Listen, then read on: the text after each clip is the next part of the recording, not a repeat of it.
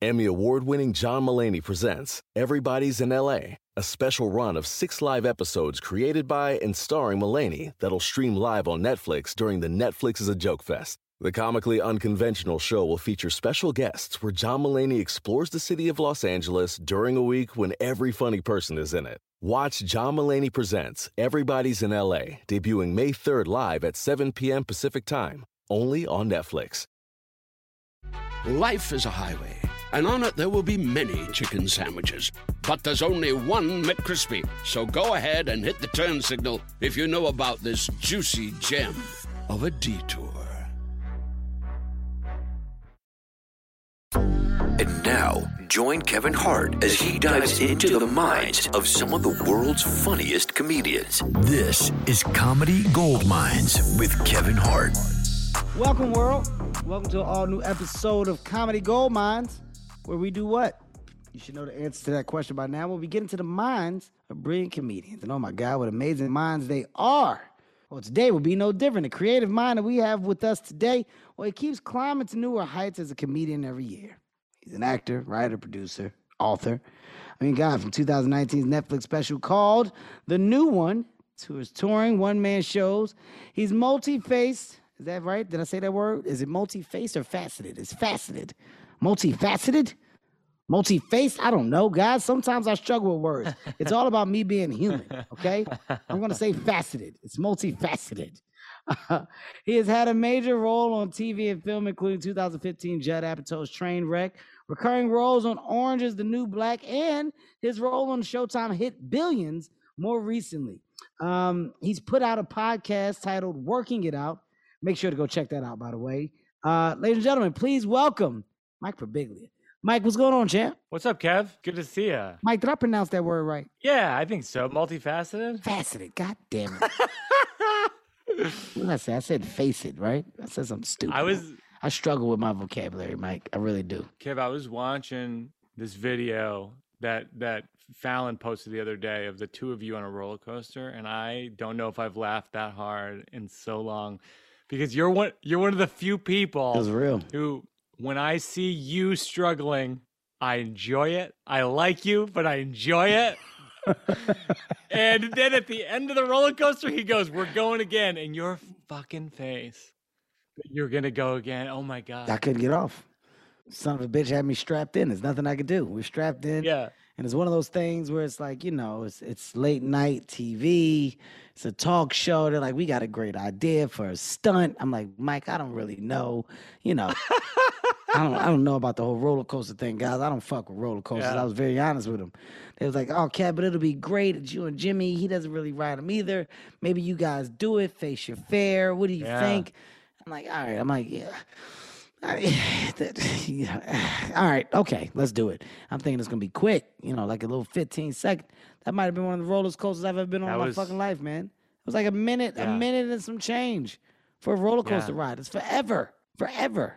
Are you a roller coaster guy? You an amusement park guy? No man, no man. I, I was so glad to watch you and Jimmy on there because yeah, I don't like roller coasters. I remember going to carnivals when I was a kid. Do you remember the scrambler at carnivals? Yes, I do. Where it's like, you know, you're going around, around, around. And I remember I was on once with a girl. I, I talk about this in my special girlfriend's boyfriend, but my girlfriend's boyfriend, where I, I had a crush on this girl, and we go on the scrambler, and I'm thinking like maybe we're gonna make out, or maybe this is gonna go somewhere, and then I throw up Oh no. on the scrambler, and of course the thing is whipping around, so you're basically you're you're you're, you're throwing up like like a like a lawn sprinkler. Oh, like, no. Oh no. Oh. you know, like popcorn and cotton candy and peanuts. And it was a, I, I- I don't think I've gone on since. I don't think I've gone on since high school. Well, by the way, you shouldn't. If that's a problem that you have, Mike, you shouldn't go on again. Uh, Mike, let's talk comedy, man. Let me start by saying I love the show. I listen to it on Sirius. Mm-hmm. I listen to the pod. I love love the episodes with Sarah Silverman, Bill Burr. Thank you, And man. I just I I really respect what you're doing. I've been I've been loving what you're doing for so many years now. So it's an honor to be on. Oh man, thank you. I'm glad to have you on. I'm a fan of comedy. So me being a fan of comedy, I love reaching out to just all all of the comedians that I've encountered, you know, conversations and experiences with that I know that I've been in the trenches with. Uh, Mike, I've known you for quite some time, man, and Yeah. and knowing you, it's it's always been, you know, just in a comedian way, right? Like I feel like there's Yeah. a certain synergy that comedians have where we're always uh, accepting, but for the most part, we should be accepting and and uh, welcoming to one another. Of course, with some it's different, but for the most part, Yeah. in in our world, this is what it is. It's fraternity. But I've never really gotten to know you. I don't know a lot about you. So in this Yeah. case, in this time now, I feel like I have an opportunity to do just that. Um, where did it start for you? How did comedy start? started in high school. So I grew up in Central Mass, Massachusetts, and my brother Joe, my brother Joe's five years older than me, and he took me to see Stephen Wright live at the Cape Cod Melody Tent, which you've probably played, Cape Cod Melody I have. And uh, it was one of those things where I wonder if you ever had this in Philly with anyone where I just go, fuck, like, like that's it. What he's doing, that's what I got to do. I, whatever it is he's doing, these, you know, just just even seeing someone, you know, just a great joke teller like Stephen Wright is. I was just like, I got to do that. I went home. I wrote tons of jokes in a notebook. They're all garbage, of course. And then when I was in college, I went to Georgetown and I entered the funniest person on campus contest and I won. And then it was crazy. I'd never done stand up and I won. And I got the chance to open for someone at the DC Improv. And I looked at their, I went to their website and I looked and I saw it go, oh, Dave Chappelle's coming. I asked if I could uh, open for Dave Chappelle. This is pre Chappelle show. This is pre everything. This is before Half Baked, you know. And and I opened for Chappelle. I opened for you know I got a job at the door. How the fuck did it go this fast? Jesus Christ, Mike. I mean, you talking about coming out the gate. But that was like pre Chappelle. Chappelle, like he was 24. Okay. He was like we're talking like I was 19. He was 24. Okay. Give me a timestamp. What what year? Timestamp is like 97. Wow, I just graduated from high school. Isn't that crazy? Just graduated from high school. Yeah, you and I are almost exactly the same age. So I graduated in 96. Yeah. And then yeah and then i so then i'm in dc and it's like you know i'm working the door and i'm watching like chris paul and you know brian regan and Mm. paul mooney Paul- Mm. rest in peace paul mooney Mm.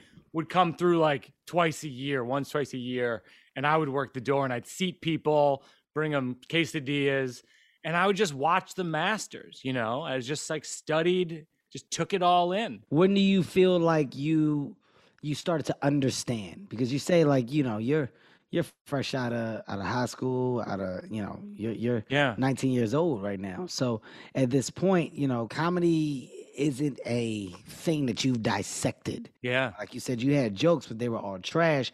When did it start to click for you? When did you start to figure out who you were on stage? I think when I came to New York, moving to New York from it- from anywhere. I mean, in this case, I was pretty good in DC. You go to New York, you're garbage. was comedy the reason for the move Yeah, yeah, yeah. wow So I moved to New York to pursue comedy, and then I was lucky because I'd opened for Brian Regan and Dennis Regan, Brian Regan's brother. Dennis Regan had worked in New York for years, and so he was like, I opened for them in right before I graduated. And Dennis goes, I'm gonna call Estee at the Comedy Cellar. I'm gonna call Lucien Hold at the Strip, um, and and uh, Chris Mazzilli, Gotham.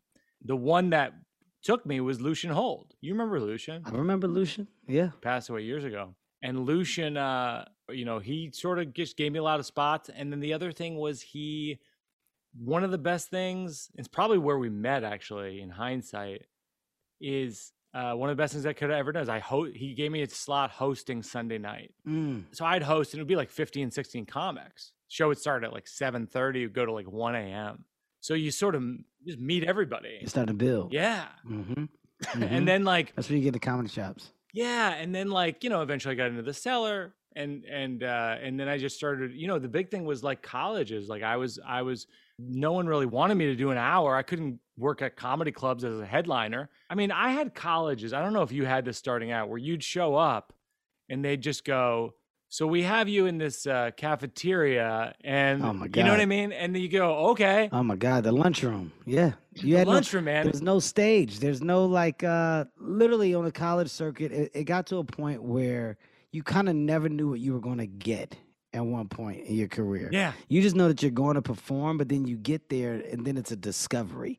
You're in the lounge. You're in the you're in the den. We call this Yeah. the the lion's den. yeah, I'm sorry, what? The lion's den. You just come up here and we got the students all gathering around. Yeah. And you're like, holy shit. You're like it it showed you what the real what the real layers to comedy actually were. And it kind of made you appreciate that road even more. that's how I sort of figured out how to do an hour on stage. Because I think when you're starting out, you're doing five minutes, you're doing 10 minutes, and you're looking at these guys doing an hour. Like, how the how would I do that? I don't know how to I don't know how to do an hour of comedy. And then you're sh- as you show up at a college, they go, I had colleges, Kev, where I would show up and they go, So we have you down for two hours. We're like, What? You're like, What do you mean? Oh my God. Like, I don't have two hours. Oh I don't have two God. hours of material. What did you do? looking. They're, they're booking bands. They're booking whatever. You know, you do anything. You do crowd work. You bring people. You bring college students on stage. You interview them. I mean, it's crazy. But it. But it's. Uh, you know, it's trial by fire, and you get better. I mean, what's crazy is I look back and I go like, I was lucky. I was lucky to have all those gigs. Absolutely.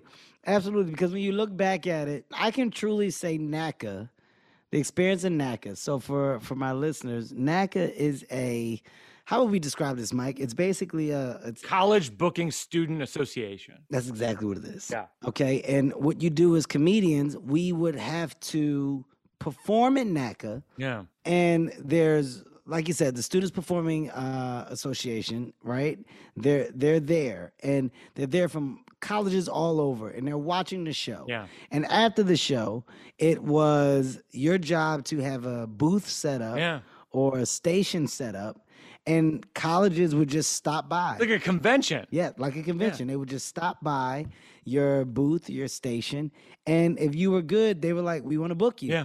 And then they would give you a date. Yeah. And the goal was to leave this thing with a crazy amount of dates. Yeah. You had to leave NACA with a crazy amount of dates.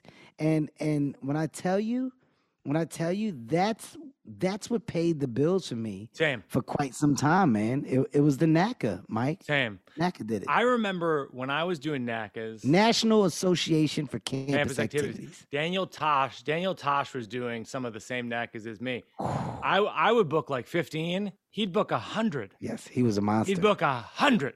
Daniel Tosh was a monster. I go, how how do you book a hundred colleges in a day? A monster on the college circuit. Yeah. College kids loved Daniel Tosh. Daniel Tosh, Dane Cook, the two biggest college acts I've ever seen, Yeah. you know, at that time. Because that's, you know, you're talking about the beginning. Early 2000s. Yeah. And even in that time, even in that time, like the the comedians, you know, if you were getting a good NACA run, I mean, your your Oh, hot comic was getting what? Was your hot comic getting five thousand to ten thousand maybe? Yeah, sure. five ten, and you figure that Yeah. comic had a hundred dates. Yeah. Oh my god, that comic was he was the talk of the fucking town, the talk of the town. Next thing you know, his brother's in prison. You know, they don't- any, anything can happen. Hi, it's Stephen Colbert, and I'm here to tell you about The Late Show Pod Show, which is the podcast of The Late Show with me, Stephen Colbert, and I'm here with my uh, producer of the podcast, Becca. Hi, Becca. Hi, Stephen. So, what do people get when they listen to The Late Show Pod Show? Let's let's sell this thing. The extended moments for sure, because we run out of time for broadcast, but we have plenty of time on the podcast. It's kind of like being a live audience member of the show because you get things that no one else hears. Listen to The Late Show Pod Show with Stephen Colbert wherever you get your podcasts. Life is a highway, and on it there will be many chicken sandwiches. But there's only one McCrispy. So go ahead and hit the turn signal if you know about this juicy gem of a detour.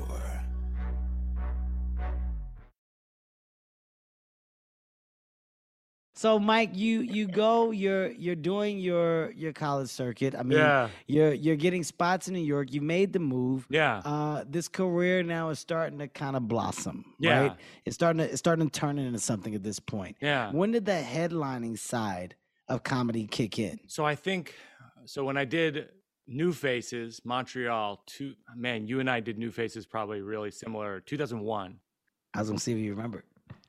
Was you? Were you 2001? Yes. Yes. What are you talking about? We were in there. Yeah. We did together. I did. Uh, Yeah. I did New Faces, but I remember you being down there in Montreal. That was like Yeah. a That was my big. That was my Yeah. big thing that year. That's It's huge. Yeah, so then I got I got to do Letterman from that. And and that was and you and I have the same agent, Mike Berkowitz, Mike. booked us on the road and th- Mike was coming up at that time at the same, you know, he's our age. And so he was coming up at the same time, so he didn't have a lot of clients and he I met with him, he watched my set at the strip and he goes, "I think I could run with this cuz you're one of the youngest guys to do Letterman." So I'll, I'll just have that be the thing that, you know, one of the youngest guys to ever do Letterman, you know, put that was my credit when I would go to clubs. And man, in retrospect, Kev, I did not have a good hour. You know what I mean? Like, like they were charging for tickets, and then I wish I could pay back every last one of those people for thinking that was a headlining set. Like that was not good enough to fill an hour. so I'm going everywhere. Like I would go places. Like I, I remember going once to Springfield, Missouri. It was like a funny bone. There's like a there's like a pool table and like a ping pong thing in the back of the room, and it's loud, and I'm fucking bombing. And and they the manager just calls the club, the owner of the chain, and just goes like, "This guy." This guy just doesn't have it, and then they call off the rest of my night. No. You know, oh yeah, yeah, yeah, yeah. Like I used to have terrible early on. I had terrible sets, but you know what was actually a big break for me? It was like radio. So like, so like I was on Bob and Tom in Indianapolis. Mhm. Bob and Tom is a syndicated radio show. They're in like a hundred, hundred plus little towns, Mhm. right? They're in Peoria and Bloomington and all these places all over the country. And so I did well on that radio show. And next thing you know, like I would go to Peoria or Colorado Springs or or Tempe or whatever town, and I would do. You know, people would show up because they knew me from the radio. You know, radio is so such an intimate form, as you know. Did those lows ever affect you though? Like when you're talking about the things that happen at the comedy club. So you get there and like you said, they were booking you as a headliner, you weren't ready. Uh, the reaction from the clubs and canceling the rest of your weekend or calling your agent and saying that this guy is X, Y, and Z. Did it weigh on you? I think honestly, when you're starting out, you're so delusional because you have to convince yourself it's going well when it's really not going well, or else you'd never do it again.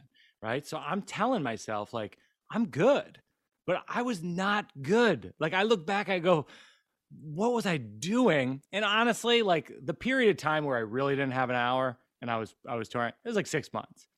You know, and so by the time I even had my head above water, I was going, oh, okay, I I I I figured this out.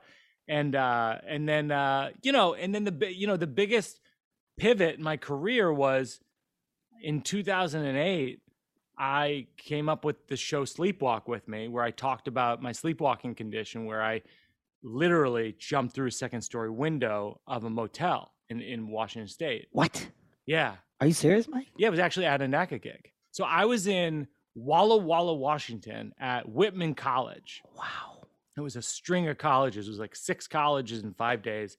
And I'm driving myself in a rental car all over the place. Mm-hmm. And I had been sleepwalking th- since like high school, college. I'd had like sleepwalking incidents, but never anything that was like shocking. And I had a I had a dream that there was a guided missile headed towards my motel room, La, La Quinta Inn. And I jump out of bed and I say, What's the plan? They say the missile coordinates are set specifically on you. And I decide to jump out my window. I was, so I was diagnosed with what was called REM behavior disorder, where people act out their dreams. And uh, yeah, so I jumped through second story window. I ended up with stitches in my legs. I went to the emergency room and I built a whole show around it. And then I ended up making an independent film from it. Holy fuck, man. Yeah, yeah, yeah. It's a lot. So, so wait a minute. So, what's the disorder called again, Mike? It's called REM sleep behavior disorder. You knew that you had this condition. You knew that you that you had something. I knew I had something. I knew I had, I knew I was I knew I was sleepwalking. You know, like I'd have a dream, for example, that I was like there was like a jackal hovering above my bed and I'd jump on the bed in real life. Mhm. And I'd wake up and my girlfriend would be like, There's a you know, Michael, go to bed, you know, and I'd go, Okay, and I'd go to bed, you know, that kind of thing. So somebody would be with you, and they could always get you out of it. Exactly. Okay, got it. Exactly. And so it was always this thing where it's like, huh, maybe I should see a doctor. But you know, when you're in your young 20s, you don't have fucking health care. You you know, you don't really have a doctor. You don't you, you don't really have stuff figured out. Mm-hmm. And so I was like, yeah, I should see a doctor. And then I thought, like, maybe I'll eat dinner. And I went with dinner. You know what I mean? And so, you know what I mean? And so I never went to a doctor until I literally jumped through a second story window. Jesus Christ, man. Yeah. Yeah. And after doing that, the doctor, the doctor basically just let you know the condition and then told you the best way to to handle it. How were you able to say like, okay, this is how I'm going to get a hold of it? Like, what was the what was the key to getting a hold of it? The key to getting a hold of it was twofold. One is I take medication, uh, which is like an anti anxiety before bed. Okay. And the second is, and people think I'm making this up, and it's totally true. I sleep in a sleeping bag up to my neck. And for a while, I would wear mittens so I couldn't open the sleeping bag. I don't wear the mittens anymore. Wow. yeah, isn't that crazy? Was that suggested to you, or did you come up with that? No, no, that was my it was my first sleep doctor. I've had like three or four sleep doctors since then, but that was my first sleep doctor. This is so interesting to me. Isn't that crazy, man? No, it's so it's it's it's mind blowing. No. I've heard about you know the elevated side to sleepwalking conditions. Um, you know, but I've never I've never talked to anybody that's experienced it. You know, I've, I've read things or you know in conversation of oh my god, I heard that. Or have you ever seen like things like that? But I've never known that it existed at this level. This is this is insane. Yeah, basically, it's you know when you fall asleep, uh, there's uh, dopamine is released from your brain into your body that essentially paralyzes your body so you don't act out your dreams. And I have a like what they call a dopamine deficiency, and so sometimes if I have an extreme dream, I'll act out the dream. But for you know, fortunately, I'm diagnosed now, so I don't have it. I'll have it like once or twice a year. I'll have something, but I don't have it as much. Is it not crazy that as comedians we find ourselves in places where it's almost like the material writes itself? yeah, exactly. Like you're you're sitting here talking to me about this, and then you go, you talked about it in your stand up. It's like surreal that as a comedian you you deal with this, and the one thing that you have that allows you to express yourself is the talent of of bringing funny to anything that you choose to. That's all. That's all. So something that acts as a problem, you you're you're now like making light of and making fun of. That's what we got, you know. I mean, what's crazy? I was talking to Sarah Silverman the other day, who I love. I loved it when she was on your show. I, I had her on my podcast, and I was. I said to her, I go like, "You're one of the only people I can ask this of." I go, "How come all of our f- comedian friends die?" Wow. It's like, it's like, what the fuck, you know? Wow. Patrice is Patrice is dead. Hedberg's dead. You know, Todd Lynn's dead. You know, like all these people who are our friends, like they seem like they're dying at a much higher rate than other people. hmm What I found from doing this podcast is we have to be funny because that's the career that we chose and that's what we've fallen in love with, right? And Yeah. because we're so funny and our personalities portray fun and funny, some of us cover up the the dark side, right? Some of us cover up the the part that's a problem. And I feel like you can only cover that up for so long. I feel like you can only think cover up right. the problem for so long before the problem starts to leak out. Yeah. And if and when it leaks out, well, you know, it spills into your life in a way to where it can be detrimental. You know what I mean? Like Yeah. it can be a lot. And and I think Yeah. as comedians, because it's a you versus you craft, you know, it's not sport, but it's Yeah. a you versus you craft. Yeah. So sometimes, you know, the highs are high, but the lows are are like solo lows. Yeah. And that's and that's where the, the dark side of it comes from, man. And that's why I asked you, you know, when you were talking about you bombing and and and the the rough patches in the beginning, did that weigh on you? Did it have an effect on you? Um, and it was just good to hear you say, nah, like I, I had this weird level of confidence. I was fine. I was oblivious. Do you still feel like you where where do you operate at now from a from a confidence level in comedy? From a confidence level, I'm in this place where it was refreshing when I heard you talk to Bill Burr and you're like, Do you still love stand up? And I was Mhm. like answering it in my head. I was like, Oh, yeah, I love stand up still. But it was nice to hear him be like, But I still want to get better. Because that's how I Mhm. feel. I'm like, Mhm. None of us have cracked it. Mm. you know, we're all doing our best. We're all trying to make breakthroughs, but it's like you know, when I think about like the next show I'm developing right now, it's called The Old Man in the Pool, and it's about hitting middle age and thinking about how, you know, you get, you know, you, they say the expression like over the hill, and I never understood the expression until I got on the hill. And I looked around, I'm like, oh, there's natural causes. like they're not close, but they're coming. You know what I mean? but like that's what the whole show is about. The whole show is about death. And I'm like, I want to do in this next show, I want people to laugh for an hour and a half about death Mm. so that we can all have a communion together Mm. about that. You know, because I think that's what comedy at its best is when we're laughing at the things that we don't even want to think about because that's like exercising it. You know what I mean? I love that. That's the cathar. That's the catharsis. No, I love that. I love that breakdown, and it's so true too. It's so true. I mean, for me, it's it's been it's been the pain. You know, laughing at the pain. Yeah. That's why I think that was one of my my best specials because that's when I was going through like the most shit, and I found like the more shit that I go through, the funnier I have the I, I, I have the opportunity to be funnier. Right, I got a choice to Yeah. make. It's like I can Yeah. I can take the experiences and I can choose to uh, talk about them uh, in the only way that I know how, which is through stand up, or I can just swallow it and, and, and keep it to myself. And I found Yeah. talking about the things like you, like you just said that you you know you don't really want to do the things that are like kind of problems or or or or a little darker than than than most things. Uh, that's where you find the that's where you find the best humor at. That's where you find the best Yeah. the best version of yourself in the craft, in my opinion. Same. What do you feel uh, comedy is now? How do you like the state of comedy today? I mean, I think it's great. I mean, I think like there's first of all, there's just too many comics. that's Mhm. maybe like It is. That's like it's a like lot of 'em. hard to keep track.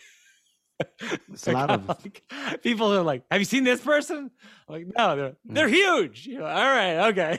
like I can't, I can keep up, and I feel like all I do is watch comedy, and I still can't keep up. So that's great. I mean, that's good ultimately for the art form. There's like, there's more of a diversity of voices. There's way more women in comedy than there used to be. Like, there's so many things.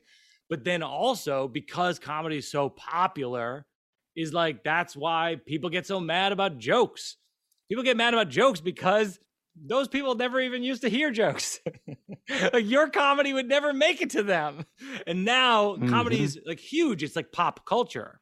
And so it's this thing where people are like, "Well, I don't like that joke." And it's like, "Well, yeah, I mean, not everybody's not everybody's going to like everybody's jokes." Like it's it's crazy because it's like it didn't used to be like you look at Pryor, for example, like all of us comedians were like, Pryor's the greatest. Or one, you know, certainly one of them, if not top three. You go, well, I wouldn't have agreed with Pryor. when I listen to his albums, like I don't go like, oh yeah, he's right about everything. Mm-hmm. But I respect him, and I'm like, oh, that's that's an injury. that's a provocative observation. You're spot on, but it's it's hard for everybody to look to look at it and and be that simple with the look, right? You know, it's like I feel like there's such a high level and want to be complicated or too complicate in today's time. Um, and and you know, another thing is just like when you talk about you talk about comedy, you talk about how many um, comics there are. Well, you know, there's there's a void, a uh, where I guess you could say people are like everybody wants to be funny. Like people people want to be funny, right? And and the choice to be a comedian to become a comedian is because of the expectations of happy that are attached to it. Right? I'm gonna have fun. I'm gonna have a good time, and I'm funny. I make people laugh. Hence, I can make a career out of it. Yeah. It's it's the same way as kids right now uh, that are gamers. Yeah. When you look at gamers right now, you know why the fucking gaming industry is growing? Yeah. Because kids love to play games. Yeah, I can do what I love and I can get fucking paid for it. What's the same as comedy? Yeah. Right? It's the same thing. People right. love to fucking laugh and they love to That's make right. people laugh. And if I can make people laugh and you're telling me that I can be good at it and get paid, oh my God, I'm going to try to give this a shot. That's why the numbers are growing. The numbers are growing because people are like, this is Yeah. it, and I can now do this. And Yeah. the internet has made it even, you know, even bigger because there's different Yeah. roads that you can take into getting into comedy Yeah. into getting into the craft. Um, the reason why I asked you just like, what do you think the state is? And I ask all comedians that come on here because it's just good to see where everybody's mind is today. It's good to see how, how people are thinking, right? Like some people are like, fucked up. This it's, it's fucked. And some people are like, no, it's cool. It's fine. You gotta adjust. You gotta Yeah, make yeah, it yeah, make totally. it make it sense. You know what I mean? I think it's the upside is you got to look at people who have made it because of the internet. So you got like Bo Burnham, you got like Quinta Brunson, you got people who are like that was their platform. Their platform was the internet. They actually weren't going to make it up through the club circuit because that wasn't available to them. So it's like, in that sense, the internet's great for comedy, and in another sense, it's kind of hell for comedy. Yes. It's I mean, but that's with anything. It's a gift and a curse. yeah, You're gonna have the gift, you're gonna have the curse. Um, what do you want out of comedy? What's the goals for you, Mike? This is a great question, Kev, because I think that that's that's the existential question I'm trying to ask with my show, uh, or one of them I should say is like, you hit middle age, and you and I, you know, I've just I have uh, my daughter six, and I don't know, your perspective changes. It's like it, it, when you have children, or if you have children, often your pers- perspective changes. I'm trying to be very general with my language so I don't tell people how they think and how they experience having children or not. My ex- That's good though. That's what that's what the times today have done. Yeah. They're making they've made us all more conscious of how we say things. right. Not what we say, but how That's right. So how we say it. So go ahead, take your time. yeah, my per- my personal experience has been with having a daughter is it's like it's not just it's not just what can I be, what kind of comedian can I be? It's like what can I do to be a decent role model, to be of service, you know, like even like in the la- like in 2018 and 2020 with the elections, I didn't want to go in hard on like a candidate, but I did want to go in hard on like I want people to vote. Mm, mhm. So I went out to colleges and performed like a free uh college event called Stand Up and Vote. And I would bring a bunch of comedians Mhm. with me, like Jon Stewart did one of them and John Mulaney did one of them. It was just like, but like there's things like that where I'm like, oh, when my daughter gets older, she can see that I'm doing that and understand that it's not just about me kind of, you know, spinning my wheels. Yeah, I mean, you also can think of it like, for me, and I've talked about it a couple times. It's just like we're in a position now to make it all make sense at the end, right? And I, I just ask myself, what's the wrap up? Oh, interesting. Wow. What's the wrap up, right? Like, Yeah. you know every every story it has to have an end and you know when i talked to seinfeld uh good friend love him to death respect him so much my take on seinfeld i was like you know the bowing out of the tv shows, like he did it before it could get bad Mm-hmm. he did it before like you could you could say something bad or they could destroy it Yeah. Yeah. at, at the height of it i chose to leave it right Yeah. and he has fun doing stand up. He did another special, but you know, it's it's it's not like it's this crazy consistent thing and putting him out, putting him out, putting him out. Yeah. And it just got me thinking like, what's the wrap up? Like, is there Yeah, yeah. is there a bow out for us as as comedians where it's like you're in the best space Yeah. Yeah. you chose to stay there and move? Or are we so engulfed into this thing that it's just never ending? Like, you know, you talk to Chappelle, Chappelle's like, it's never gonna stop. Yeah. I'm never gonna fucking stop. I'm doing it for Yeah. fucking ever. You Yeah. talk to Chris Rock. Chris is like, I don't give a fuck. I'm gonna be doing it till I'm 70 because I just keep getting better and I keep getting funnier. Yeah. Right. And then That's right. I'm on the other side and I'm like, I just feel like there's gotta be a wrap up. Oh, really? I feel like I'm I, I don't know. I'm I'm telling you, I struggle with This this. is breaking news, Kev. This is breaking news. I news. struggle. I struggle with this, Mike. There's got to be a wrap up. Kevin Hart. I'm just thinking, like, is there is there a wrap Yeah. up? You know, whether it's 50 years old, 60 years old, is there a I did it. I'm happy with what I was able to do and achieve. I think you got to be where whatever age you're at. For me, I'm turning 43 this month, and I think what it- as a comedian, an artist of any kind, a creator of any kind, you need to be cognizant of what stage in life you're at and to be honest about what that stage is. So I Mhm. feel like the people who are lost are the guys who are 60 who are pretending to be 20. Mm-hmm. You know what I mean? But a guy who's 60 or woman who's 60 telling you what it's like to be 60, I'm into that. Like I when I watch Chris Rock, when I watch Tamborine, I'm like, "Oh, I love this. I love this because this is where he's at." It's truly the best. oh, I love it. Life is a highway, and on it there will be many chicken sandwiches. But there's only one McCrispy. So go ahead and hit the turn signal if you know about this juicy gem of a detour.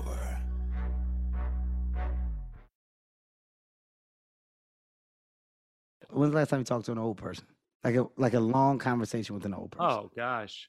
Yeah, just the other night with my parents. My parents are 80. There's nothing more intriguing than a conversation with an old person. oh yeah, it's fascinating. It takes you it takes you getting older to value the conversation that an old person can give you Yeah. because it comes with so much experience, with so much knowledge, and so much wisdom. Oh yeah. The information that you get from these conversations, Yeah. You can't purchase. No, I mean, I, I mean, I was, I had like one of the most connected conversations I've ever had with my dad the other night, and it's literally because I read this Malcolm Gladwell book called Bomber Mafia about World War II pilots, and he he's read a million books about World War II, and you know, served in the military. So like he, so like that was like one of the only things we have in common Wow. like my dad and I like that we don't we genuinely like don't have that much in common.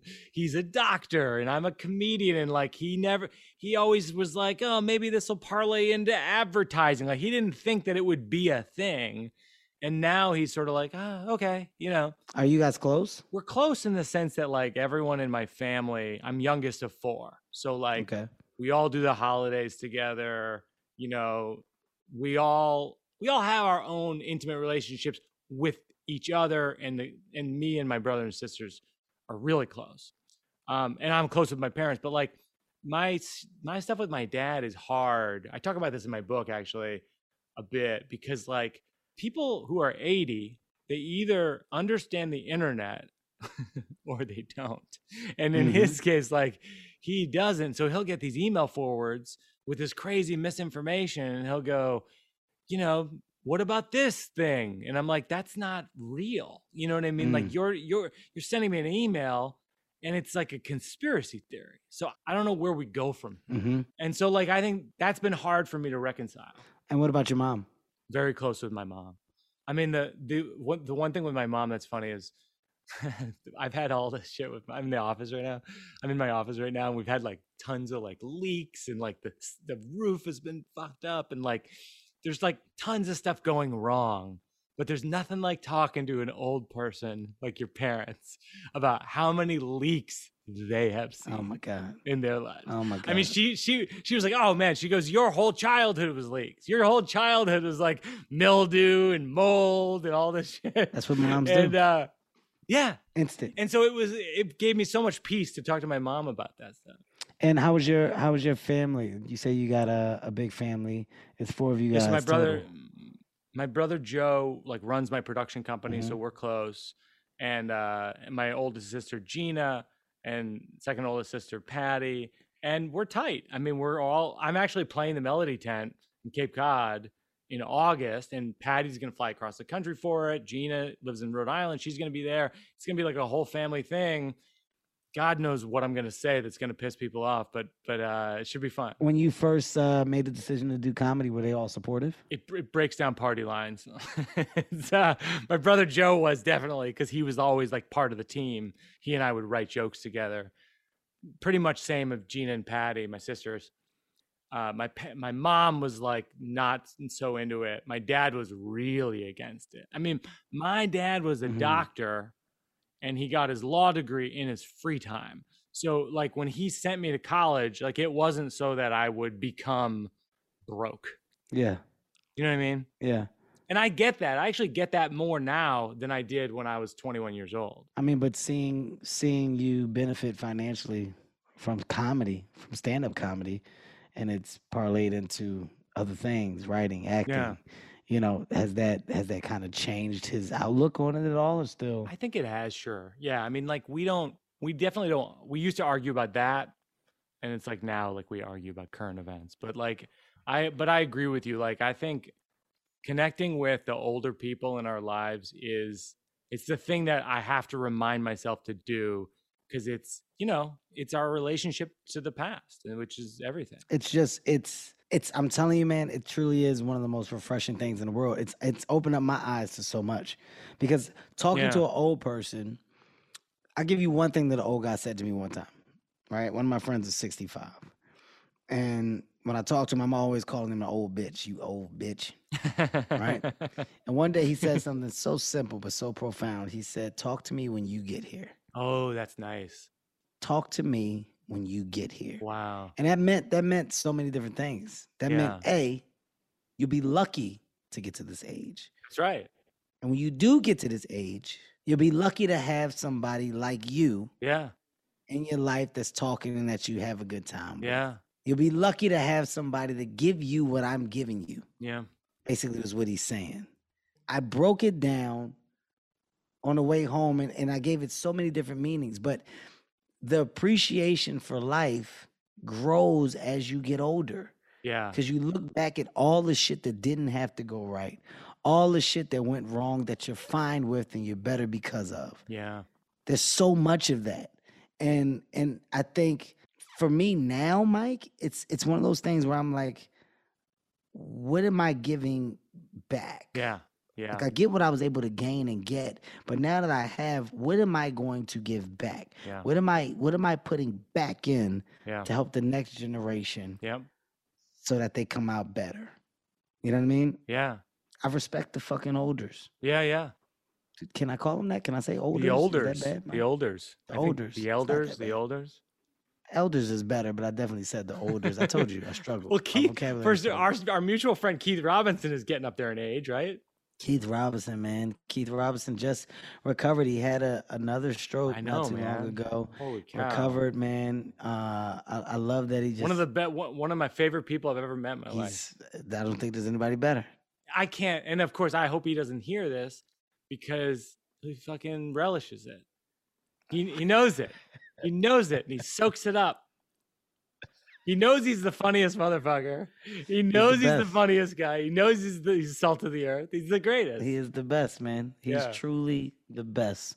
Um, let's talk about the the the business. Let's go to acting now. You know, uh, what's the world of Mike like in in in the world of acting, writing, developing? Like, you know, what what are you doing now? I directed in the last decade. I directed two independent films. The first one, Sleepwalk with Me, which has the story I was alluding to earlier, and the second one was called Don't Think Twice.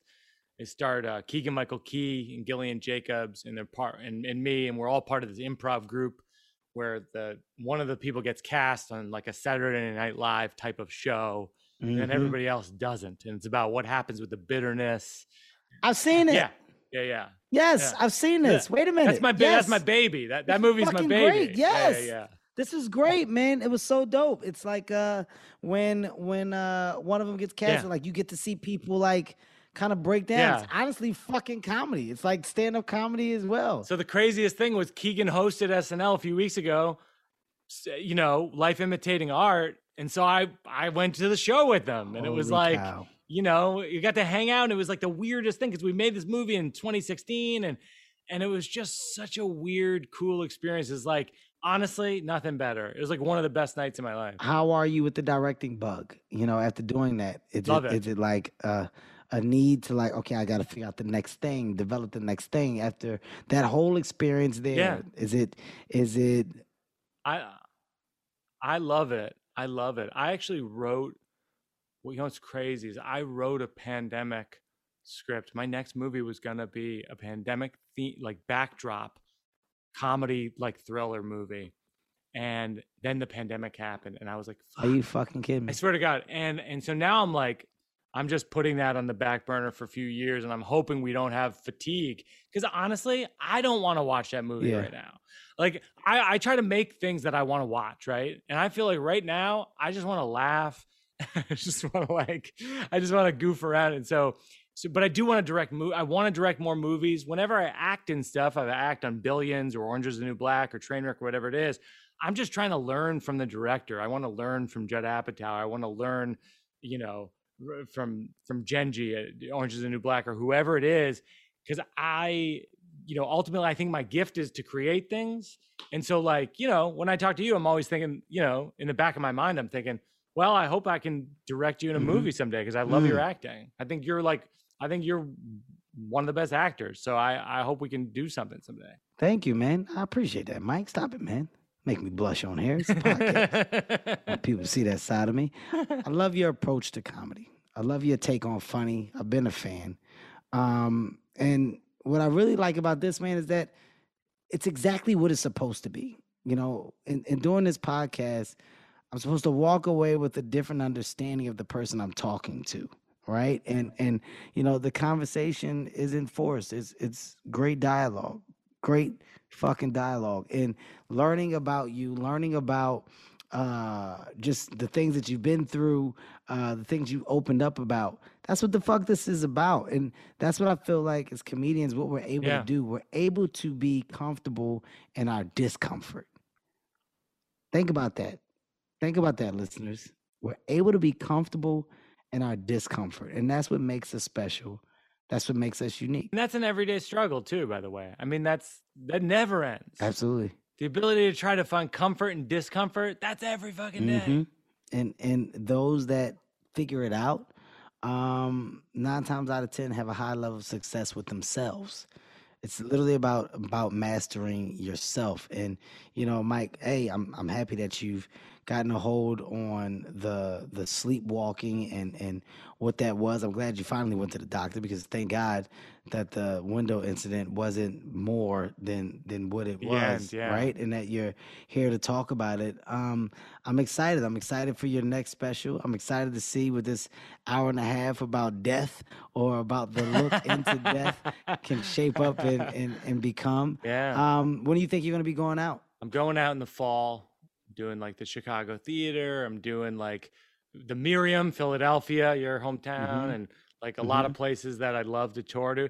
And then I'm hopefully gonna. I brought the last show to Broadway. We did the new one for 100 performances on Broadway, and I'm hoping the Old Man in the Pool follows that follows that model. I love it. And that's another thing, man. You're creating your own lane and your own space. Like, you know, going Yeah. to Broadway, taking your show, these one man shows and and Yeah. and and doing it different. Like, dude, you're you're in a space of your own and deservingly so, man. I'm a I'm a fan, I'm forever a friend.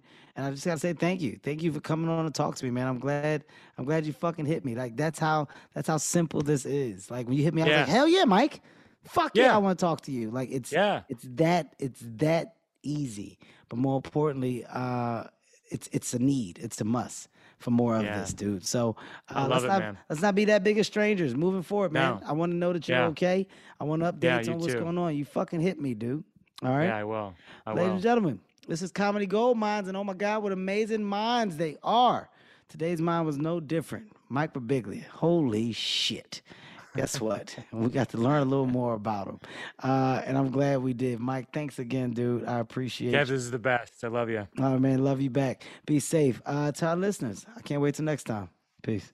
Comedy Gold Minds is a Sirius XM and LOL audio production. Executive produced by Kevin Hart, Ty Randolph, and Eric Weil. With Tastemakers Media, Emil Garner, and Ian McDonald.